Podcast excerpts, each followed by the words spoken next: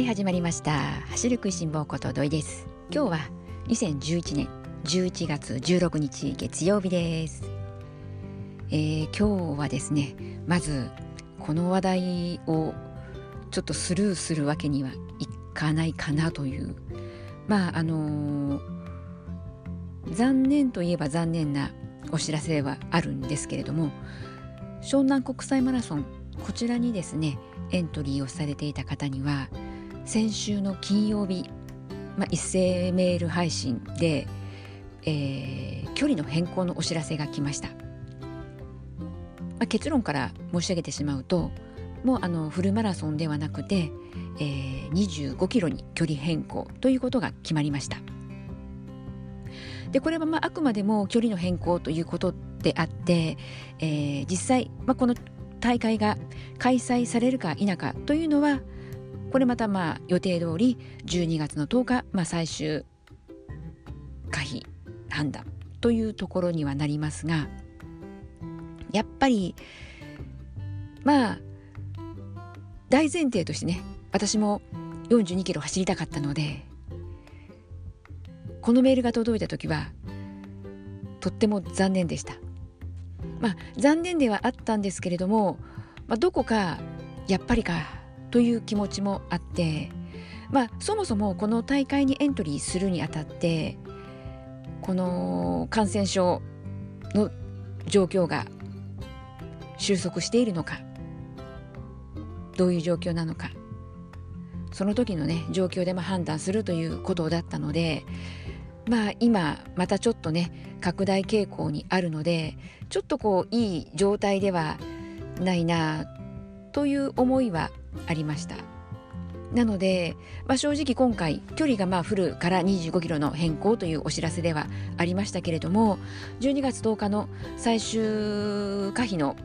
判定ということに至ってもある意味覚悟しておかなきゃいけないのかなということも感じてます。まあでもねもう思ったわけですよ。私の中ではもういいじゃんと。25キロでいいじゃん。もう次にねつなげればいいし走れるんであればね来年につなげればいいしまあそんな風にまあこの土日を挟んでまあ気持ちの整理もつけるしまあそんな風に今は思ってます。せっかくね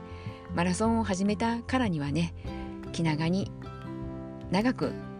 楽しみたいなとも思いますしね。まあ本当にもうよほどのね利用があってフル走るのはどうしても今年でなきゃダメっていう方はきっとね他の大会見つけてますよね。湘南国際の場合はもう最初からねまあちょっと距離がね短くなる可能性もあるっていうことが謳われていたので。なのでねまあエントリーしたからにはですね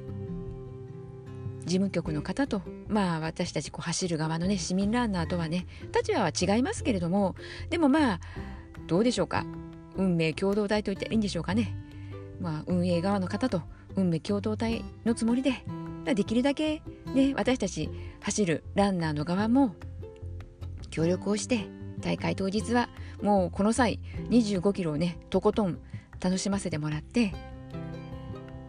であよかったよねやっぱり走れてでまた来年頑張ろうねという形で、まあ、笑って終わることがねできればいいかななんて今は思えてます。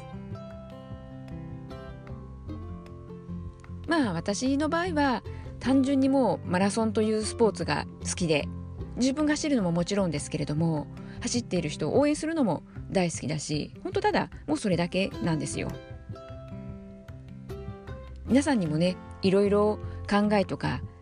気持ち本当こうあるかと思います。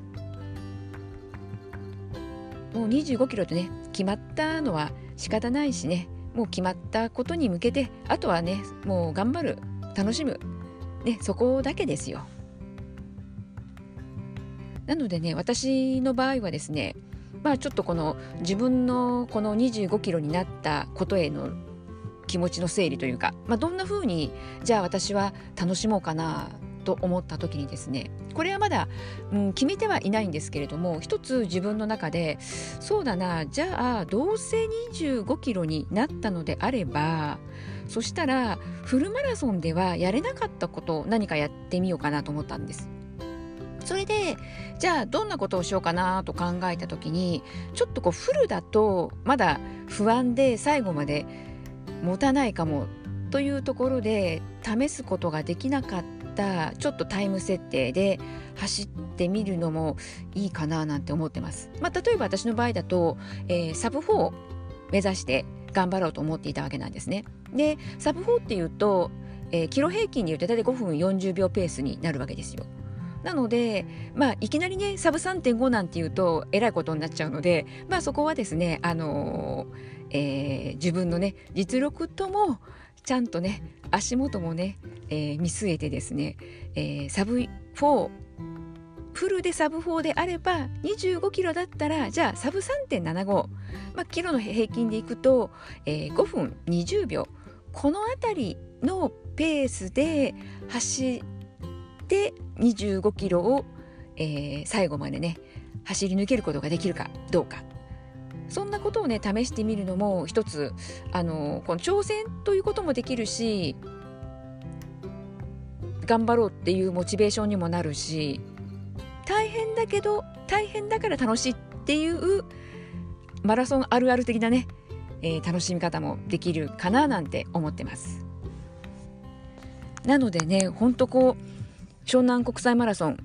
この番組聞かれている方の中にも結構あの応募されている方もねいらっしゃるかと思うんですよ。なのでな何かねこう25キロに向けた皆さんなりのこう楽しみ方っていうのを見つけていただいて挑戦していけたらいいかななんて思います。なのでねまあ今回その25キロに向けてどういうふうに、えー、楽しもうかななんていろいろ考えていったわけなんですね。でそんな時にふとあのランニングマラソンをねしていて良かったことは何かななんていうこともねちらっとこう考えたりもしたんです。でまあすごくこう単純な話ではありますけれども、まあ、例えばですけれども、えー、時間がギリギリになってしまって電車にもしかしたら間に合わないかもしれないなんていう時にさすがにダッシュはちょっと恥ずかしいので駆け足程度で急いでこう駅に向かったらギリギリ電車に乗ることができてよかったマラソンやっててと思ったりとかですね。あと、まあ、私最近ですねあの登山に行ってきたんですけれども登山に行ってもやはりこう普段私の場合だとランニングっていうスポーツをやっていて、えー、一緒に行った仲間の中には普段は何もこう運動していなくって時々登山に行くっていうあの方もいたんですけれどもやっぱりそういう方と体力の差っていうのは出ちゃうわけですよ。そうそう簡単にはねこう息が上がらなかったりだとか。なので登山をしていてもねあやっぱりまあランニングって普段ねこう走っているとそうそうねこう格段に体力が向上したわなんていう風に実感することはないんですけれどもこうやってあの普段運動していない方と一緒に運動すると、まあ、今回の場合は登山だったわけなんですけれども走っててよかったなって思いました。でですねあのちょっとこの登山の話をちょっとしてしまうとですねこのなぜ私がまあ登山をするかっていうとあの実は私は登山は誘われて行き始めたっていうのが、まあ、きっかけです。でその誘われた時に最初どうしようかなって思ったんですけれどもただまあこの体を動かすっていうこととしてはマラソンにつながる部分でもあるし登山って結構時間がかかるわけですよ。もう本当にあのマラソン大会と同じで1日こう朝から出発してもう下山してくるとまああの夕方になってしまうということでしてなので走らないけれどもそれなりの、えー、運動にはなるというところで、まあ、マラソンのトレーニングの一環としていいかもしれないななんていうそんなまあ気持ちでやっていきました。でその後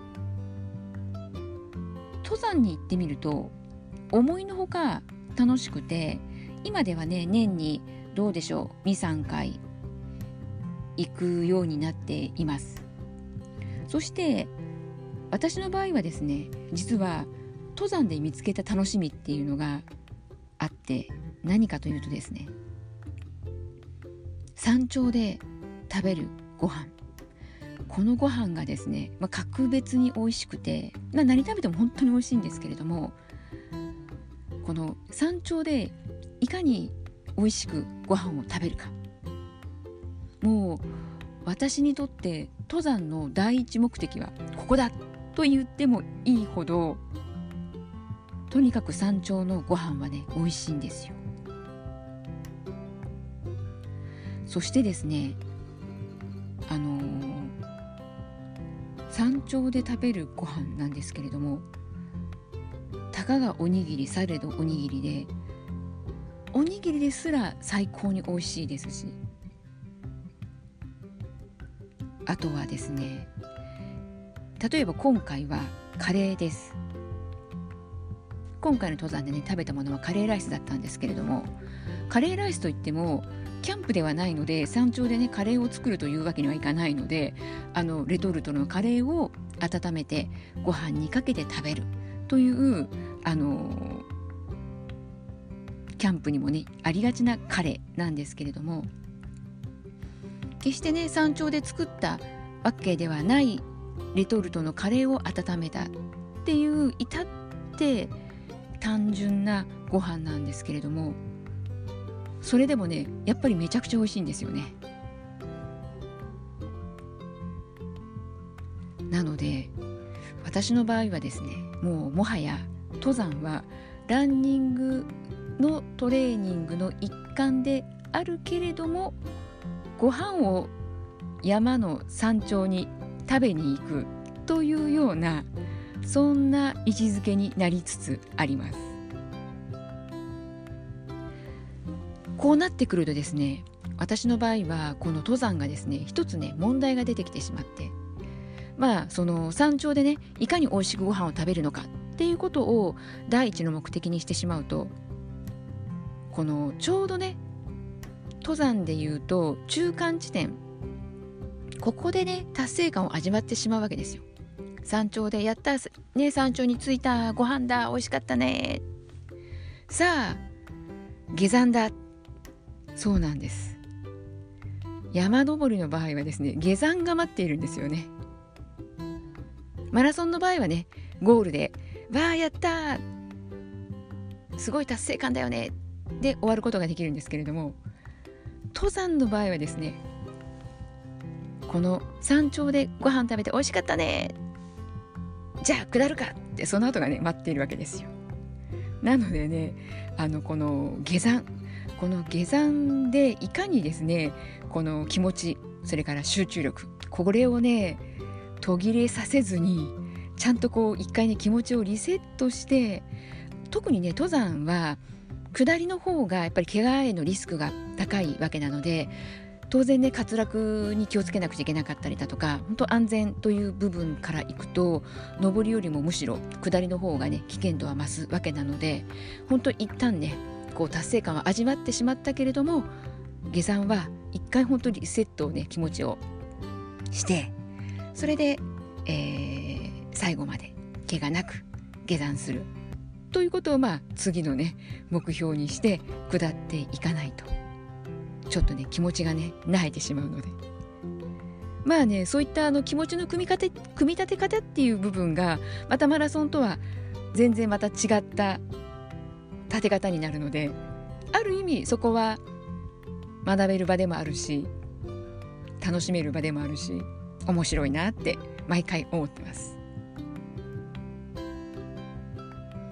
でねこの登山も決してあのトレイルランニングではなくて本当にあくまでも登山なのでこう決して走ることはないんですね。で私の場合はとにかくもうこう歩き続ける登山ということになってくるので